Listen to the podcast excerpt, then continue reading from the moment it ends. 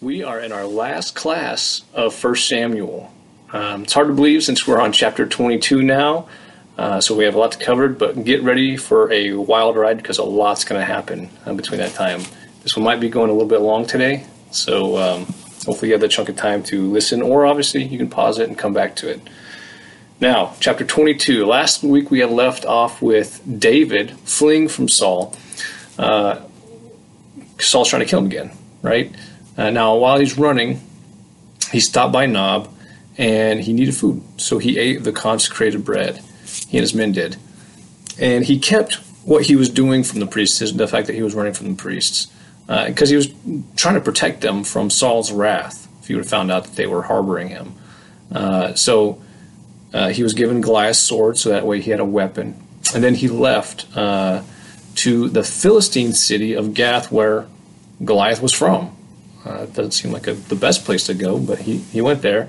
Now, Gath was one of the five major towns of the Philistines that, again, went along the uh, border in the plains of the Mediterranean Sea.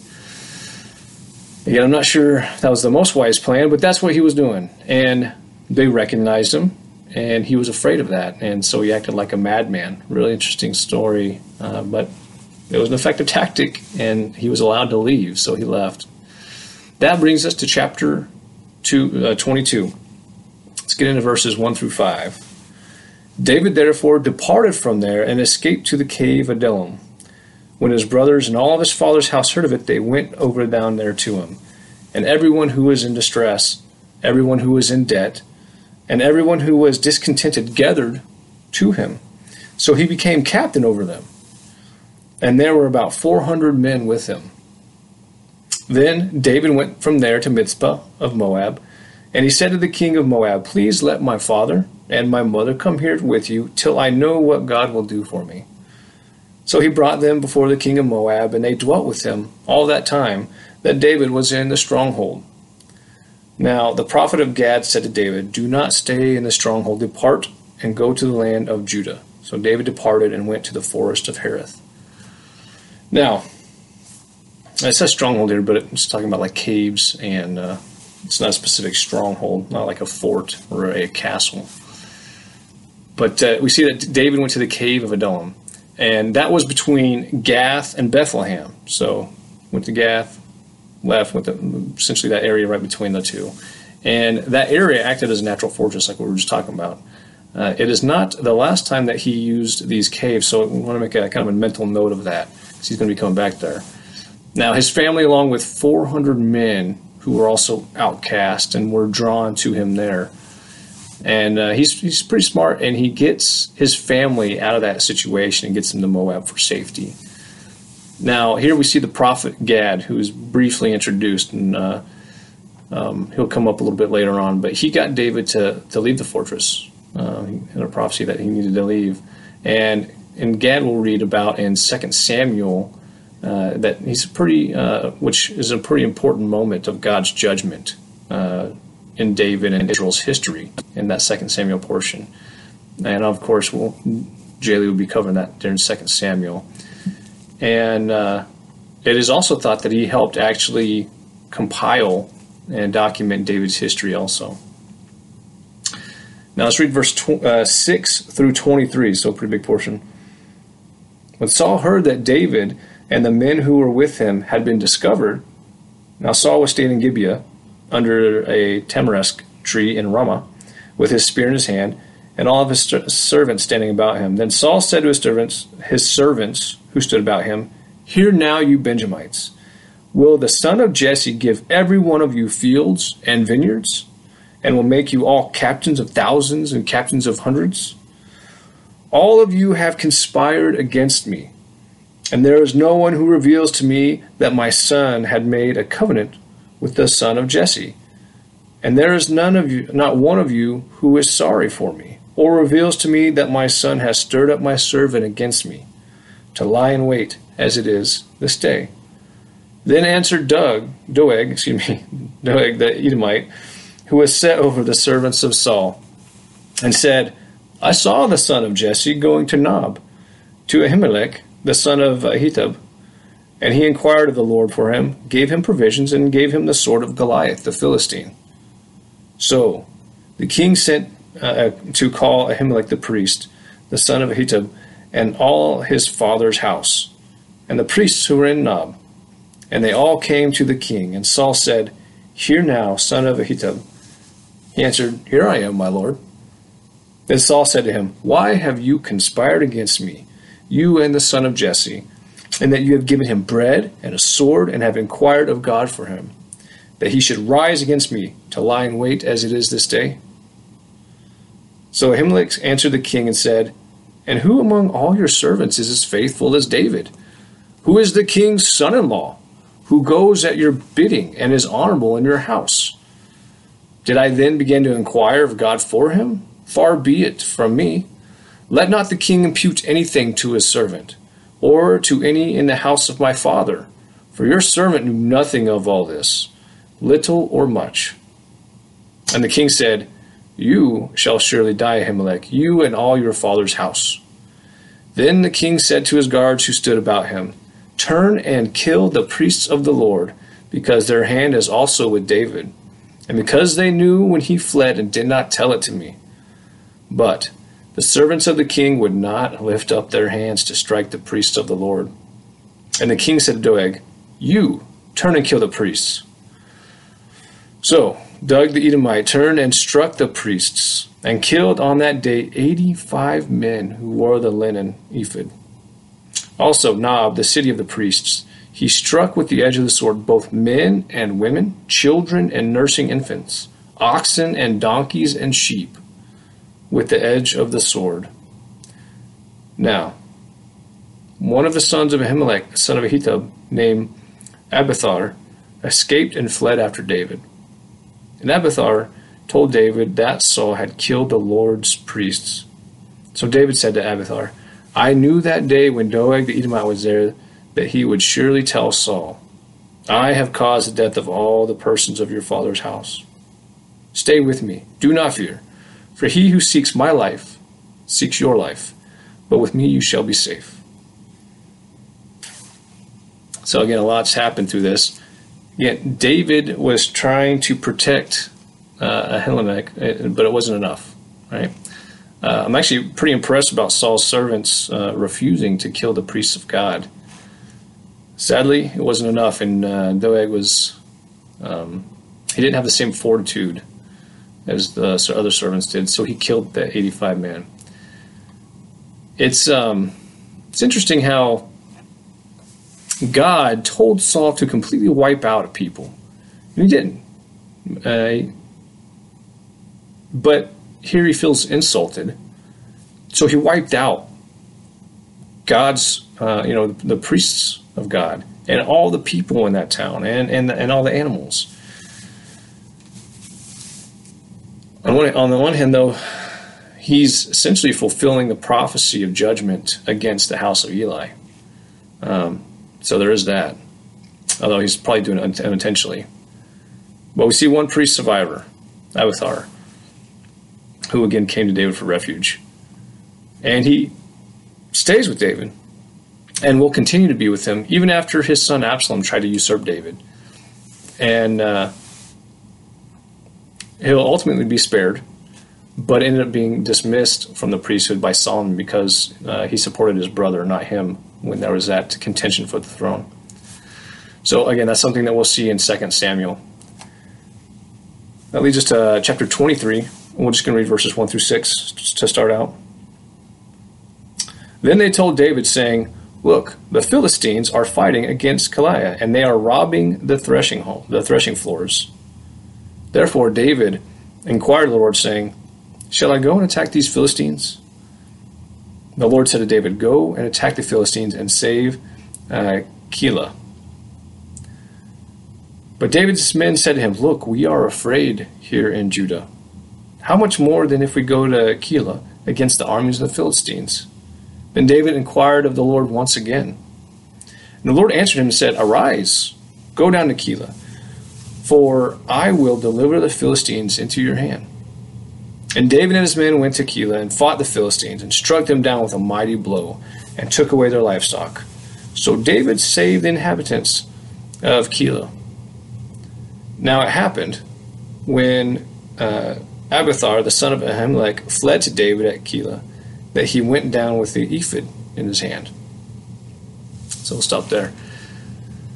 Now, David was a truly imperfect person. Uh, he's human, right? But there is a quality about David that uh, I would like to focus on here. And not only here, but obviously, hopefully, you've seen it um, previously, but also as we continue our study with David. And I'd really like to uh, consider why, or think about why he's considered a man after God's own heart.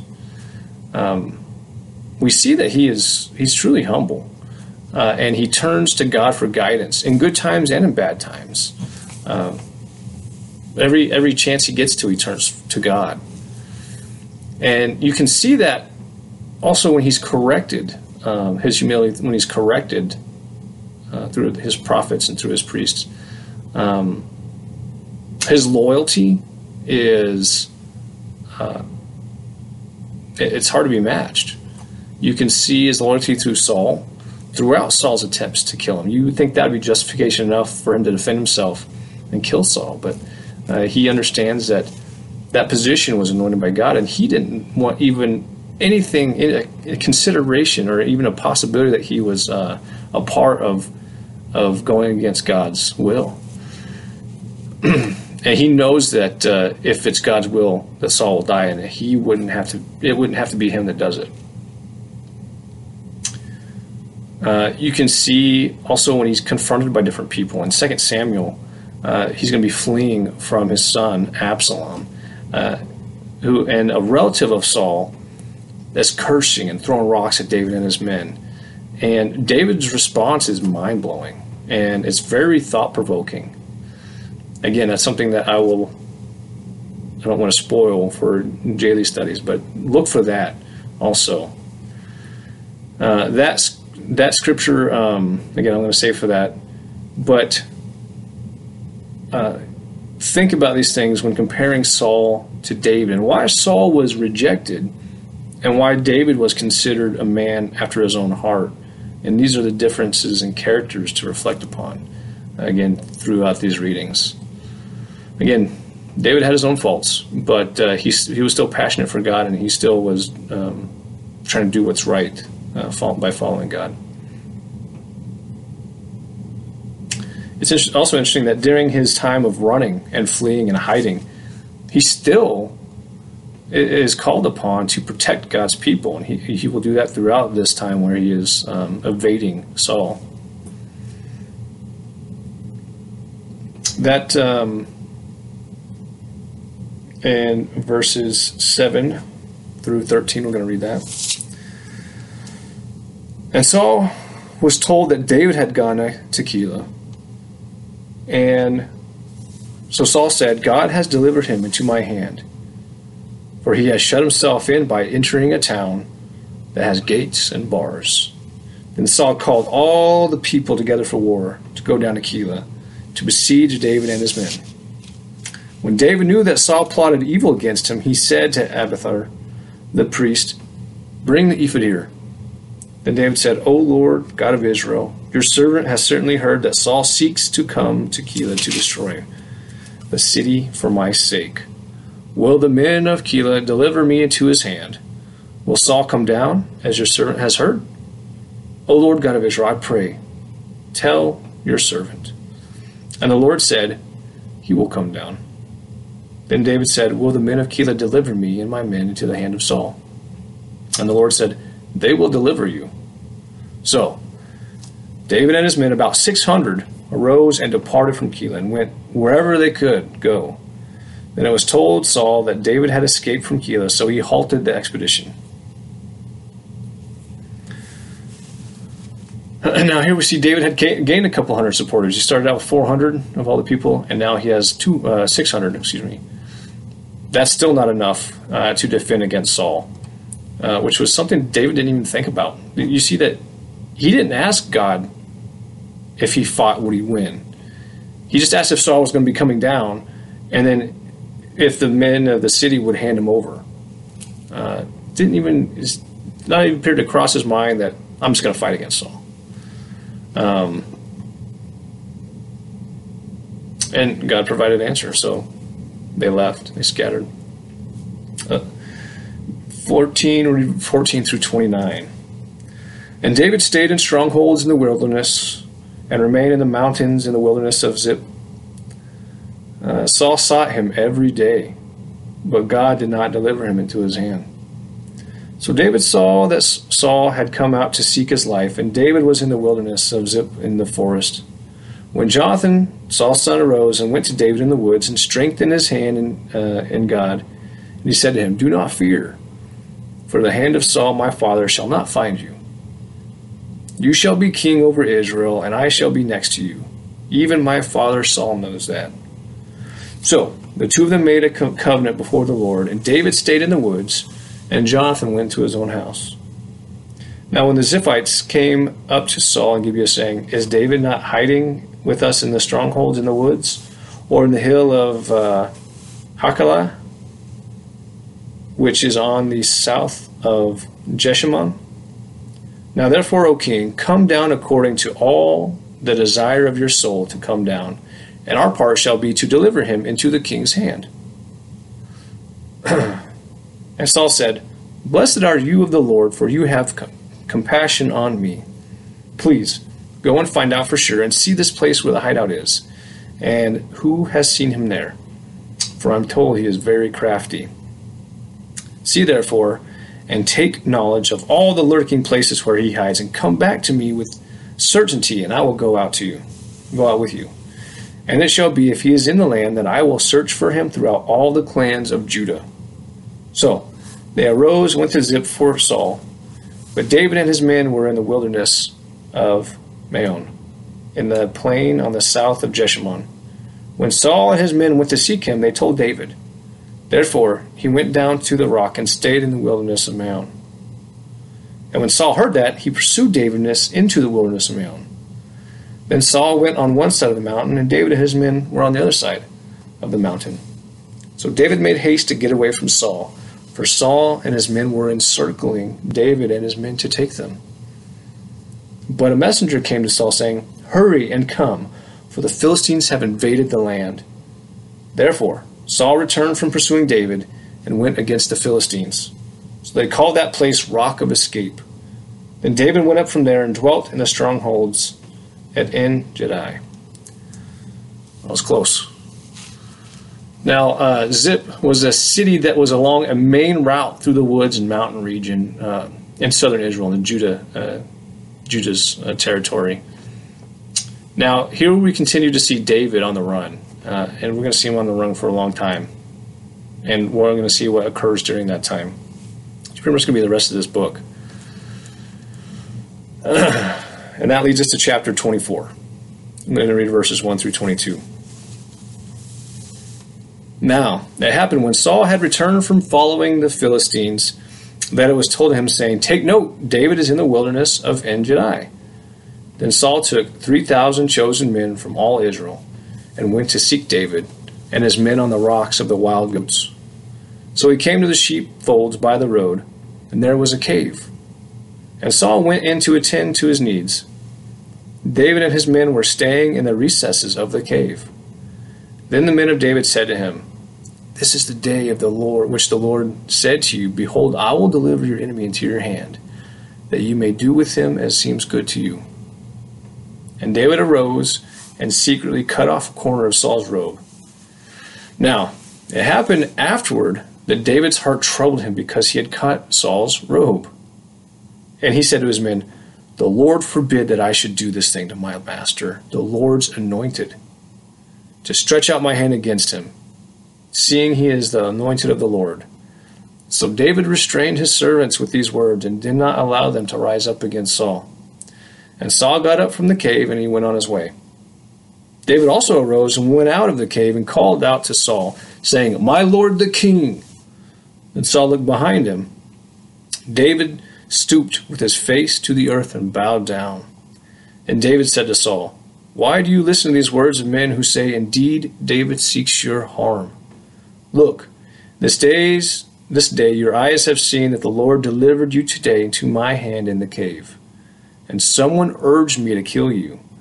But my eye spared you. And I said, I will not stretch out my hand against the Lord, for he is the Lord's anointed. Moreover, my father, see, yes, see the corner of your robe in my hand? For in that I cut off the corner of your robe and did not kill you. Know and see that there is neither evil nor rebellion in my hand, and I have not sinned against you. Yet you hunt my life to take it. Let the Lord judge between you and me. Let the Lord avenge me on you. But my hand shall not be against you. As the proverb of the ancient says, wickedness proceeds from the wicked, but my hand shall not be against you. After whom has the king of Israel come out? Whom do you pursue? A dead dog? A flea? Therefore, let the Lord be judge, and judge between you and me, and see and plead my case, and deliver me out of your hand. So it was when David had finished speaking these words that Saul, uh, as words to Saul, that Saul said, "Is this your voice, my, uh, my son David?" And Saul lifted up his voice and wept. Then he said to David, You are more righteous than I, for you have rewarded me with good, whereas, whereas I have rewarded you with evil. And you have shown this day how you have dwelt, dealt well with me. For the, when the Lord delivered me into your hand, you did not kill me. For if a man finds his enemy, will he let him go, get away safely? Therefore, may the Lord reward you with good for what you have done to me this day. And now, I know indeed that you shall surely be king, and that the kingdom of Israel shall be established in your hand. Therefore, swear now to me by the Lord that you will not cut off my descendants after me, and that you will not destroy my name from my father's house. So David swore to Saul. And Saul went home, but David and his men went up to the stronghold.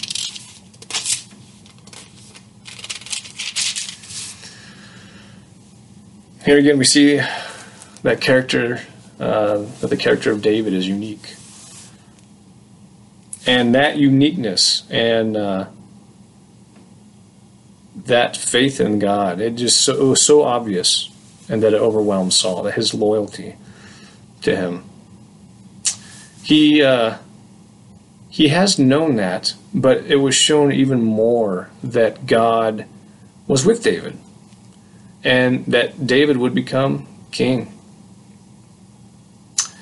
It's interesting that uh, Saul had David swear an oath not to wipe out his descendants when he becomes king. That's pretty standard, though, for uh, when kingdoms exchange hands, that children and anyone who has any claims to the throne would be killed off.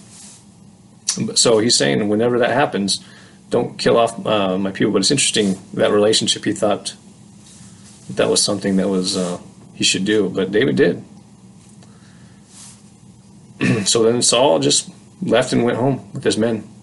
And again, three thousand men. That's his, essentially a standing army, and that he would call for call for all of Israel to, to join him if there was a bigger fight.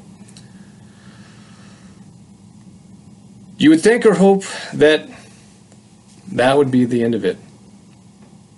At least, thankfully, David had learned, uh, and he didn't go back playing the harp for him at this point, but uh, it's not going to be the end of it.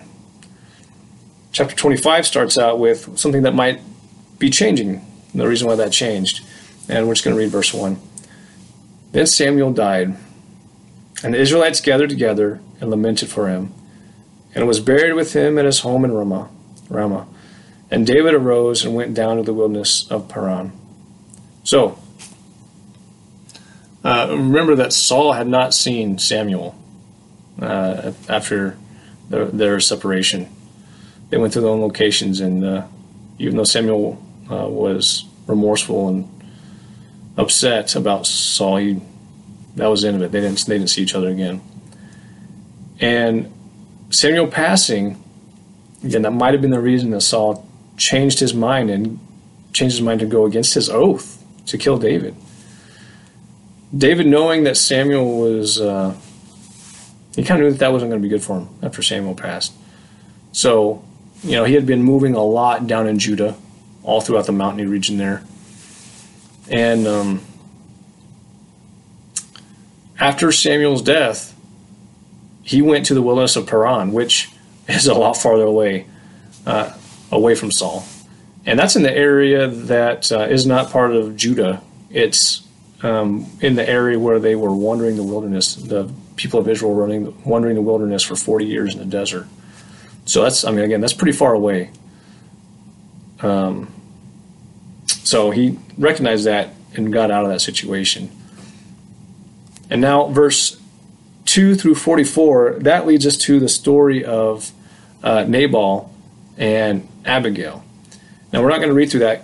It's a pretty big story, uh, but there's obviously uh, there's some there's some good parts of it and some things that we should uh, reflect upon. Now, this occurred in the area of Mount Carmel, so it was in the area that he was hiding, and um, there was a rich man, Nabal, who had a large herd, 3,000 sheep and 1,000 goats, right? And he had a wife, Abigail. Now, Nabal was the descendant of Caleb. And Caleb was the spy who brought back a positive report after spying out the promised land uh, the, the first time they crossed Jordan before the wandering in the 40 years, right? And Caleb was granted the ability to enter into the promised land. Uh, and he was also given land by Joshua. And this is kind of that area that he's still in. Now Nabal was he's a, he's described as an evil and a harsh man, while Al- Abigail, on the other hand, was smart. She's intellectual and she was attractive. Um, Nabal is referred to by just about everyone in this chapter, uh, including Abigail, as a worthless man, and we talked about the the uh, meaning of that and the severity of that meaning now, uh, David, again, he was in that region. He sent 10 men to talk to Nabal, reminding him that since he was in that region, he was taking care of and protecting his workers and his flocks. And so he asked for him during this time um, when they would sheave the, the goats and they'd do the cutting. It was a festival. And so he asked him if he would provide food from his feast, uh, that they were preparing for that. And Nabal insults David, right? He uh, returns an unfavorable response. And uh, in turn, David responded by getting 400 of his men to arm themselves and were going down to punish Nabal. And he was essentially he was going to kill every male in in uh, Nabal's uh, territory. All the people that worked for him, all the people that lived with him, all his family.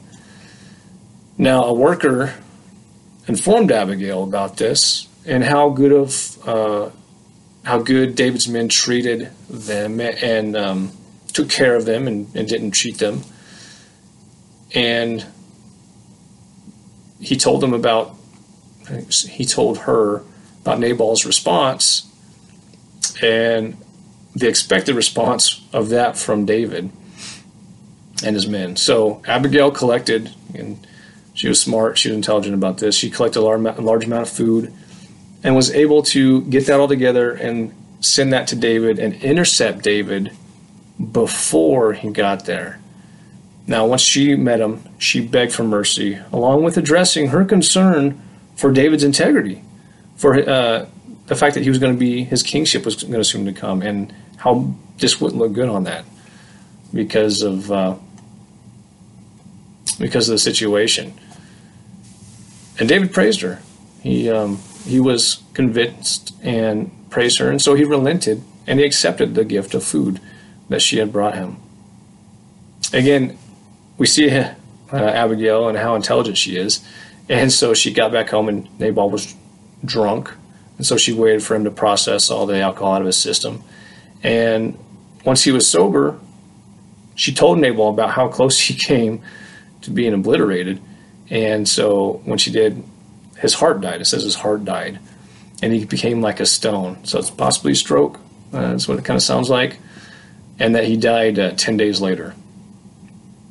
David heard this, uh, praised God, and he ended up proposing to Abigail, which she accepted.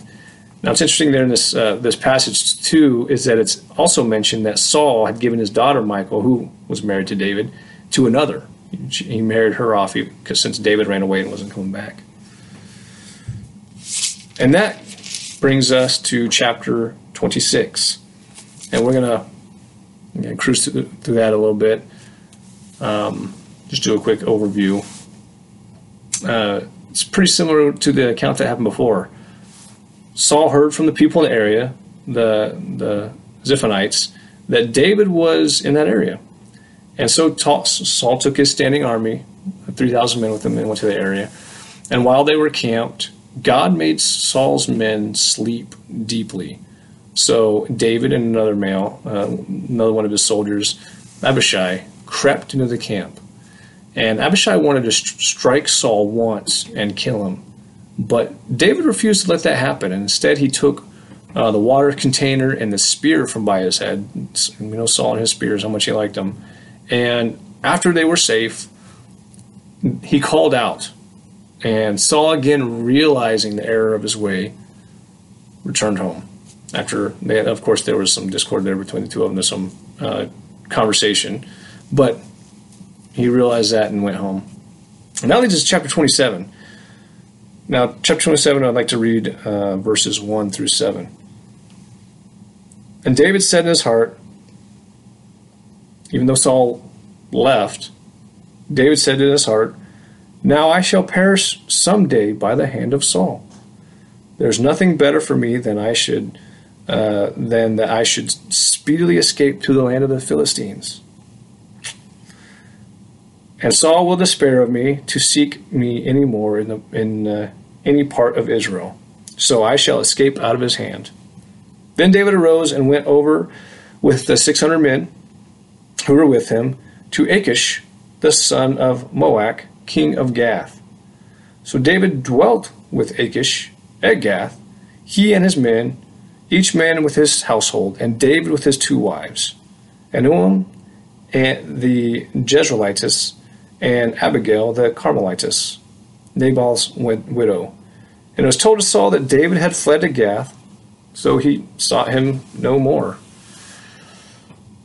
Then David said to Achish, If I have now found favor in your eyes, let them give me a place in some town in the country, that I may dwell there. For why should your servant dwell in a, the royal city with you?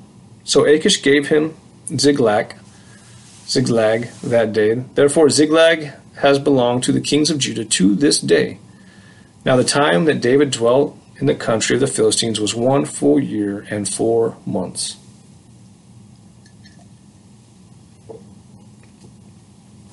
It's understandable. David, he got sick of running from Saul. He might have thought that uh, that last instance was too close. So he fled to Gath which isn't the first time he fled to Gath. Achish, the king uh, of Gath, for some reason he trusted him now, and he let him live there. Again, for some reason. He was even given the area of Ziklag, where he lived for, like we just read, a year and four months. Interesting strategy on both parts. Um, first of all, David's fleeing to Gath, which it ended up working out for him. Saul stopped running after him. And then Achish for letting David, someone who kills Philistines, live there. Maybe they thought the enemy, my enemy is my friend. I don't know. But they had a relationship uh, where they trusted each other somewhat. Um, obviously, we're going to see if that strategy works out for them both. And we're going to read uh, verse 8 and we're actually going to go from verse 8 and into chapter 28 to verse 2. And David and his men went up and raided the Geshurites, the uh, Gizurites, and the Amalekites. For those nations were the inhabitants of the land of old as you go to Shur, even as far as the land of Egypt. Whenever David attacked the land, he left neither man nor woman alive, but took away the sheep and the oxen and the donkeys and the camels and the apparel, and returned and came to Achish. Then Achish would say, Where have you raided today? Made a raid today. And David would say, Against the southern area of Judah, or against the southern area of the Jerahmeelites, or against the southern area of the Kenites. David would save neither man nor woman alive to bring news to Gath, saying, Lest they should inform another, saying, Thus David did. And thus was his behavior all the time he dwelt in the country of the Philistines. So Achish believed David, saying, He has made his people Israel utterly abhor him. Abhor him, excuse me. Uh, therefore he will be my servant forever. Now it happened in those days that the Philistines gathered their armies together for war uh, to fight Israel. And Achish said to David, You assuredly know that you will go out with me to battle, you and your men. So David said to Achish, Surely you know what your servant can do. And Achish said to David, Therefore I will make you one of my chief guardians forever. So we don't see that strategy that Achish had work out so well for him.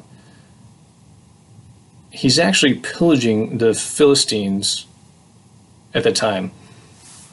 What kind of culture and what kind of lifestyle was going on that you could completely wipe out a town, completely wipe out a town, and it doesn't automatically come back on you, right? Uh, who did this? Who know? We don't know having that many enemies, that many people attacking you, um, always in a um, constant fear of being attacked and being wiped out.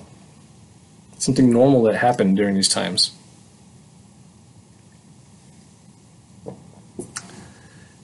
That leads us to chapter 3, verse 25. Again, it's another big section, and there's going to be a lot to talk about with this one. But uh, Let's get uh, 3 through 25. Now, Samuel has died, and all of Israel had lamented for him and buried him in Ramah in his own city. And Saul had put mediums and the spirits, uh, spiritists out of the land. Then the Philistines gathered together and came and encamped at uh, Shunem. So Saul gathered all Israel together, and they camped at Gilboa. When Saul saw the army of the Philistines, he was afraid, and his heart trembled greatly. And when Saul inquired of the Lord, the Lord did not answer him, either by dreams, or by Urim, or by the prophets. Then Saul said to his servants, Find me a woman who is a medium, that I may go to her and inquire of her. And his servants said to him, In fact, there is a woman who is a medium at Endor. So Saul disguised himself and put on other clothes, and he went, and two men with him, and they came to the woman by night. And he said, Please conduct a uh, seance, seance for me. And there's different uh, translations with this, but uh, essentially the same thing. Con- conduct a seance for me and bring up for me the one I shall name to you. Then the woman said, Look, you know what Saul has done, how he has cut off the mediums and the spiritists from the land. Why then do you lay a snare for my life to cause me to die? And Saul swore to her by the Lord, saying, As the Lord lives, no punishment shall come upon you for this thing. And the woman said, Whom shall I bring up for you? And he said, Bring up Samuel for me. When the woman saw Samuel, she cried out with a loud voice. And the woman spoke to Saul, saying, Why have you deceived me? For you are Saul. And the king said to her, Do not be afraid. What do you see? And the woman said to Saul, saw a spirit ascending out of the earth. So he said to her, What is his form? And she said, An old man coming up, and he is covered with a mantle. And Saul perceived that it was Saul. So he stooped with his face to the ground and bowed down. Now Saul said to Samuel, Why have you disturbed me by bringing me up? And Saul answered, I am deeply distressed, for the Philistines make war against me, and God has departed from me, and does not answer me any more, neither by the prophets nor by dreams. Therefore I have called you, that you may reveal to me what I should do. Then Samuel said, So why do you ask me, seeing as the Lord has departed from you and has become your enemy? And the Lord has done for himself as it to your neighbor David, because you did not obey the voice of the Lord, nor execute his fierce wrath upon Amalek. Therefore, the Lord has done this thing to you this day. Moreover, the Lord will also deliver Israel with you into the hand of the Philistines. And tomorrow you and your sons will be with me. The Lord will also deliver the army of Israel into the hand of the Philistines. Immediately Saul fell full length on the ground and was dreadfully afraid because of the words of Samuel. And there was no strength in him, for he had eaten no food all day or all night. And the woman came to Saul and saw that he was severely troubled, and said to him, Look, your maidservant has obeyed your voice, and I have put my life in my hands, and heeded the words which you spoke to me. Now therefore, please, heed also the voice of your maidservant, and let me set a piece of bread before you, and eat, that you may have strength when you go on your way. But he refused and said, I will not eat. So his servants, together with the woman, urged him, and he heeded their voice. He arose from the ground, sat on the bed. Now the woman had a fattened calf in the house, and she hastened to kill it. She took flour from uh, flour and kneaded it, and baked unleavened bread from it. So she brought it before Saul and his servants, and they ate. And they arose and went away that night. Okay, so again, there's a lot to talk about with this one. Uh, the Philistines, they've gathered for battle, and they went up to go get, fight up against the Israelites, with David and his men being a part of that number. Saul had gathered the forces of Israel, but he still didn't trust in God and was fearful. Makes sense since God wasn't talking to him. And so he went to a medium for advice. or at least to raise someone up for advice. Now, the question here that needs to be answered is by what power was Samuel raised? And the only, there's only three answers that it could be. It could be by her power, it could be by Satan's power, or it could be by God's power. Now, first of all, that should be a pretty easy answered um, question and answer.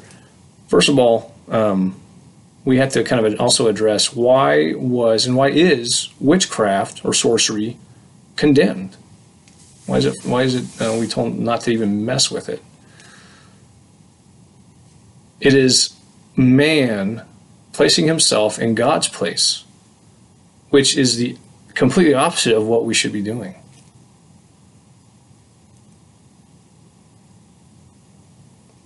That desire is why man was ejected from the Garden of Eden. The only power we have over death is our own spiritual death. And that's by deciding to follow God, entering into that covenant relationship with Him, and being cleansed by His Son, Jesus' blood, and be saved by His grace. Now, who has power over all or any death?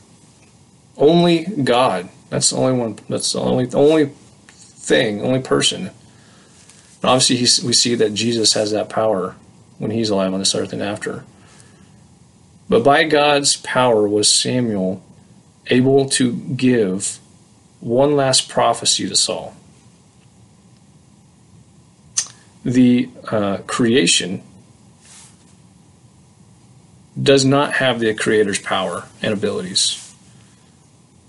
And to claim otherwise is errant. And it takes away from how great our God is and the role that we've been put in as His creation. Now, let's reflect back on this section here. We see that the medium was terrified when she saw Samuel. And she thought he was, and the Hebrew hearers, Elohim, or God. She thought he was a God. and did not recognize him. Uh, it also shows how much she did not know or understand of the spiritual realm. Now, we don't know exactly what happened to her during this conversation between Saul and Samuel, their interaction. But we do see at the end of it that uh, she came to him and saw that he was severely troubled. Did she leave? I mean, what, why, where is she coming to him from? So we're not given specifics. But it's strange that uh, she was not there right there with them at this point. Again, how much time has lapsed? We know after the fact that it was a day that he was still laying there, but we don't know. So that uh, leads us to um, chapter 29. And this is going to be verses, we're going to read verses, a big section here, uh, 1 and all the way into chapter 30. So, because this is, this is kind of a uh, big thing that happens with David. And it's, for the most part, self explanatory. There's not a lot to uh, touch base about on this. But chapter 29. Then the Philistines gathered together all their armies at Aphek, and the Israelites encamped by the fountain which is in Jezreel. And the lords of the Philistines passed in review by hundreds and by thousands. But David and his men passed in review at the rear with Achish. Then the princes of the Philistines said, What are these Hebrews doing here? And Achish said to the princes of the Philistines, Is this not David, the servant of Saul, king of Israel, who has been with me these days or these years? And to this day I have found no fault in him since he defected to me. But the princes of the Philistines were angry with him. So the princes of the Philistines said to him, Make this fellow return, that he may go back to the place which you have appointed for him. Do not let him go down with us to battle, lest in the battle he become our adversary. For with what could he reconcile himself to his master, if not the heads of these men? Is it not David whom they sang to one another in dances, saying, Saul has slain his thousands, and David his ten thousands? Then Achish called David and said to him, Surely, as the Lord lives, you have been upright, and your outgoing, and you're going out and you're coming in with me in the army is good in my sight. For to this day I have not found evil in you since the day of your coming with me to me. Nevertheless, the lords do not favor you. Therefore, return now, go in peace, that you may not displease the lords of the Philistines. So David said to Achish, But what have I done? And to this day, what have you found in your servant as long as I have been with you, that I may not go out and fight against the enemies of my lord uh, the king? Then Achish answered and said to David, I know that you are as good in my sight as an angel of God.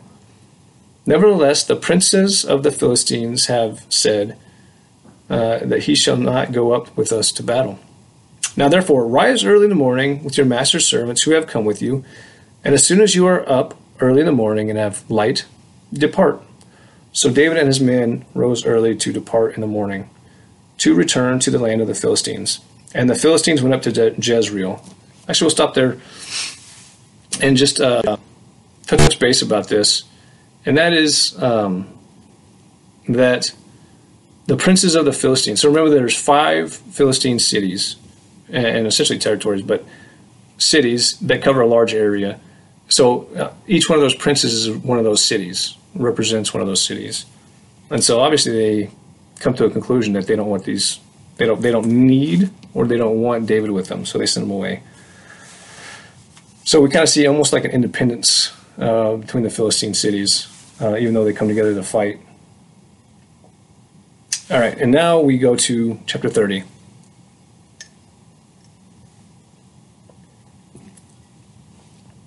Now, it happened when David and his men came to Ziklag on the third day that the Amalekites had invaded the south, and Ziklag attacked and Ziklag attacked Ziklag and burned it with fire and had taken captive the women and those who were with them, from small to great. They did not kill anyone, but they carried them away and went their way. So David and his men came to the city, and there it was, burned with fire. And their wives, and their sons, and their daughters have been taken captive.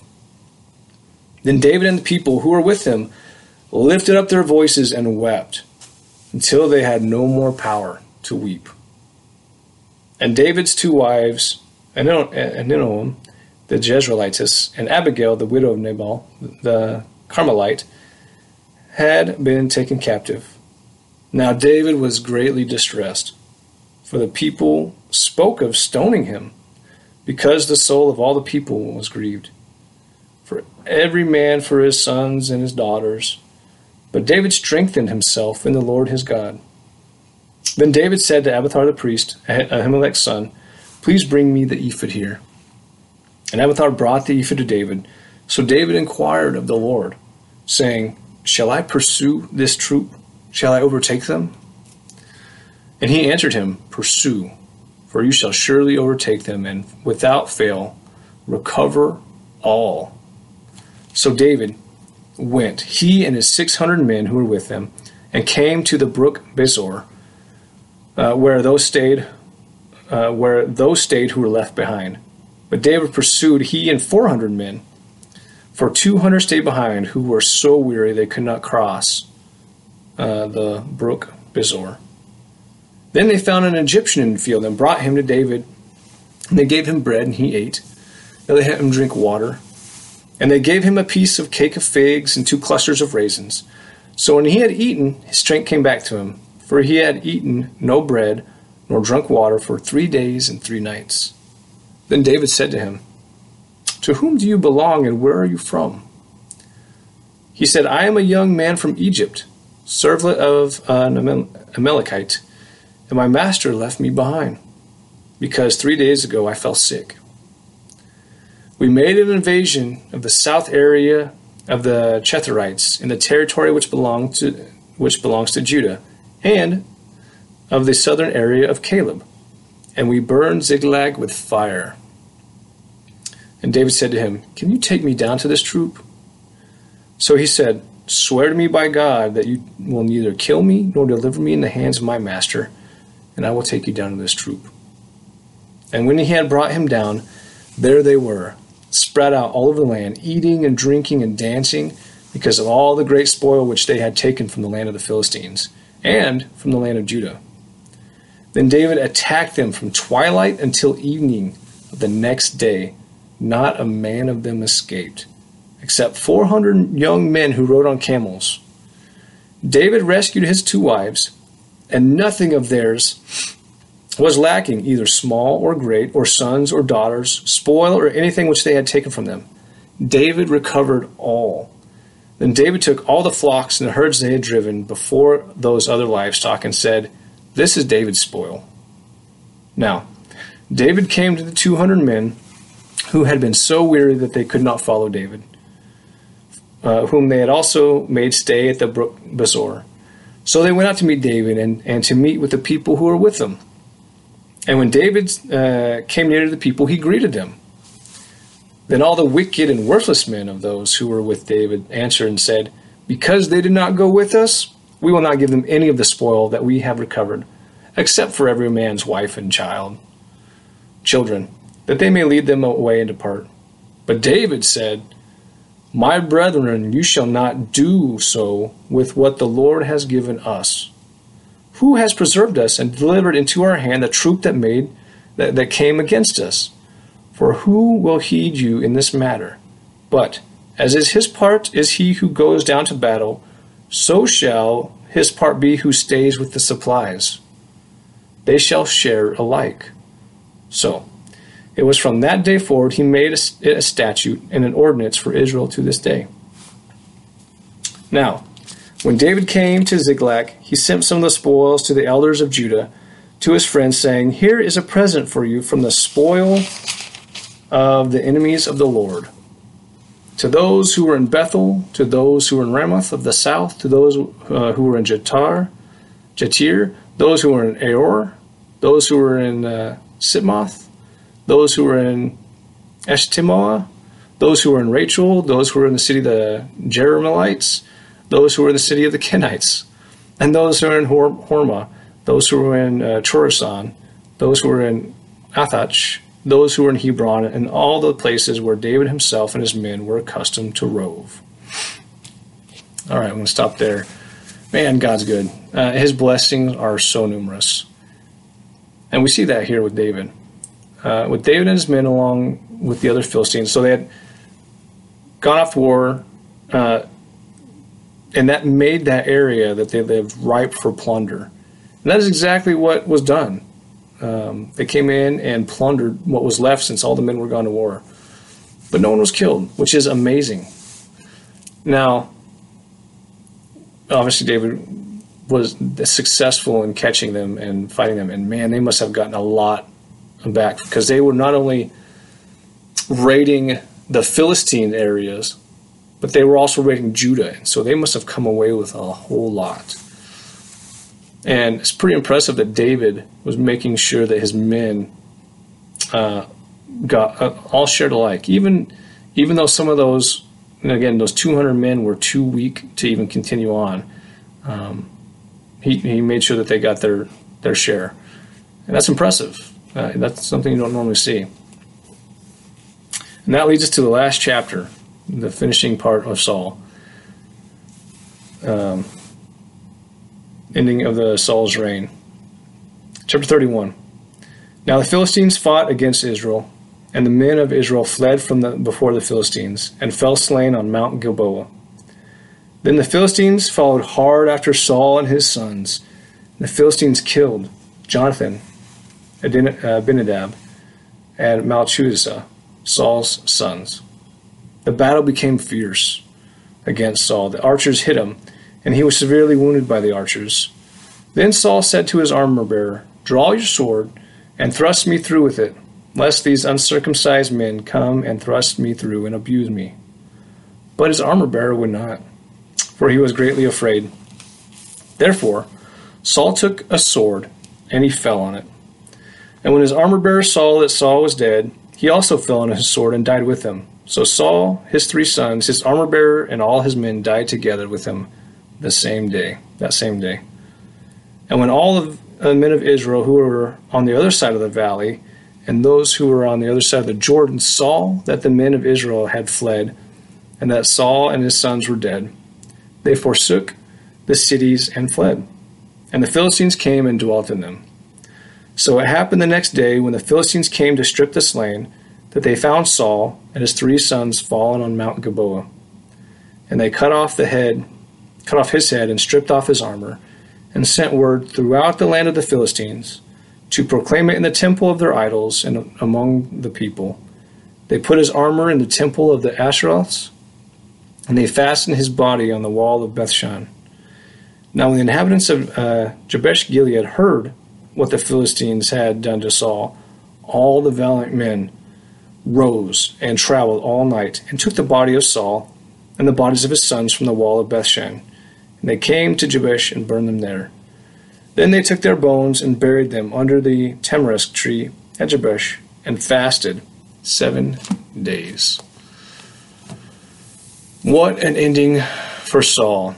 If I had more time, I'd like to. I would have liked to cross-reference uh, the other accounts of uh, Saul's defeat and death, but we don't have time for that. This has been going on long enough to, as it as it uh, going on too long.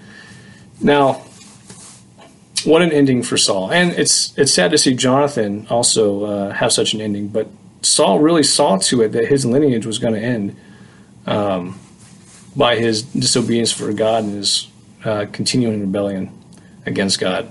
And here it did. It did end. Now, next week, uh, Jaylee's going to be picking up again in 2 Samuel about the repercussions after Saul's death and that beginning of that new era for Israel under David.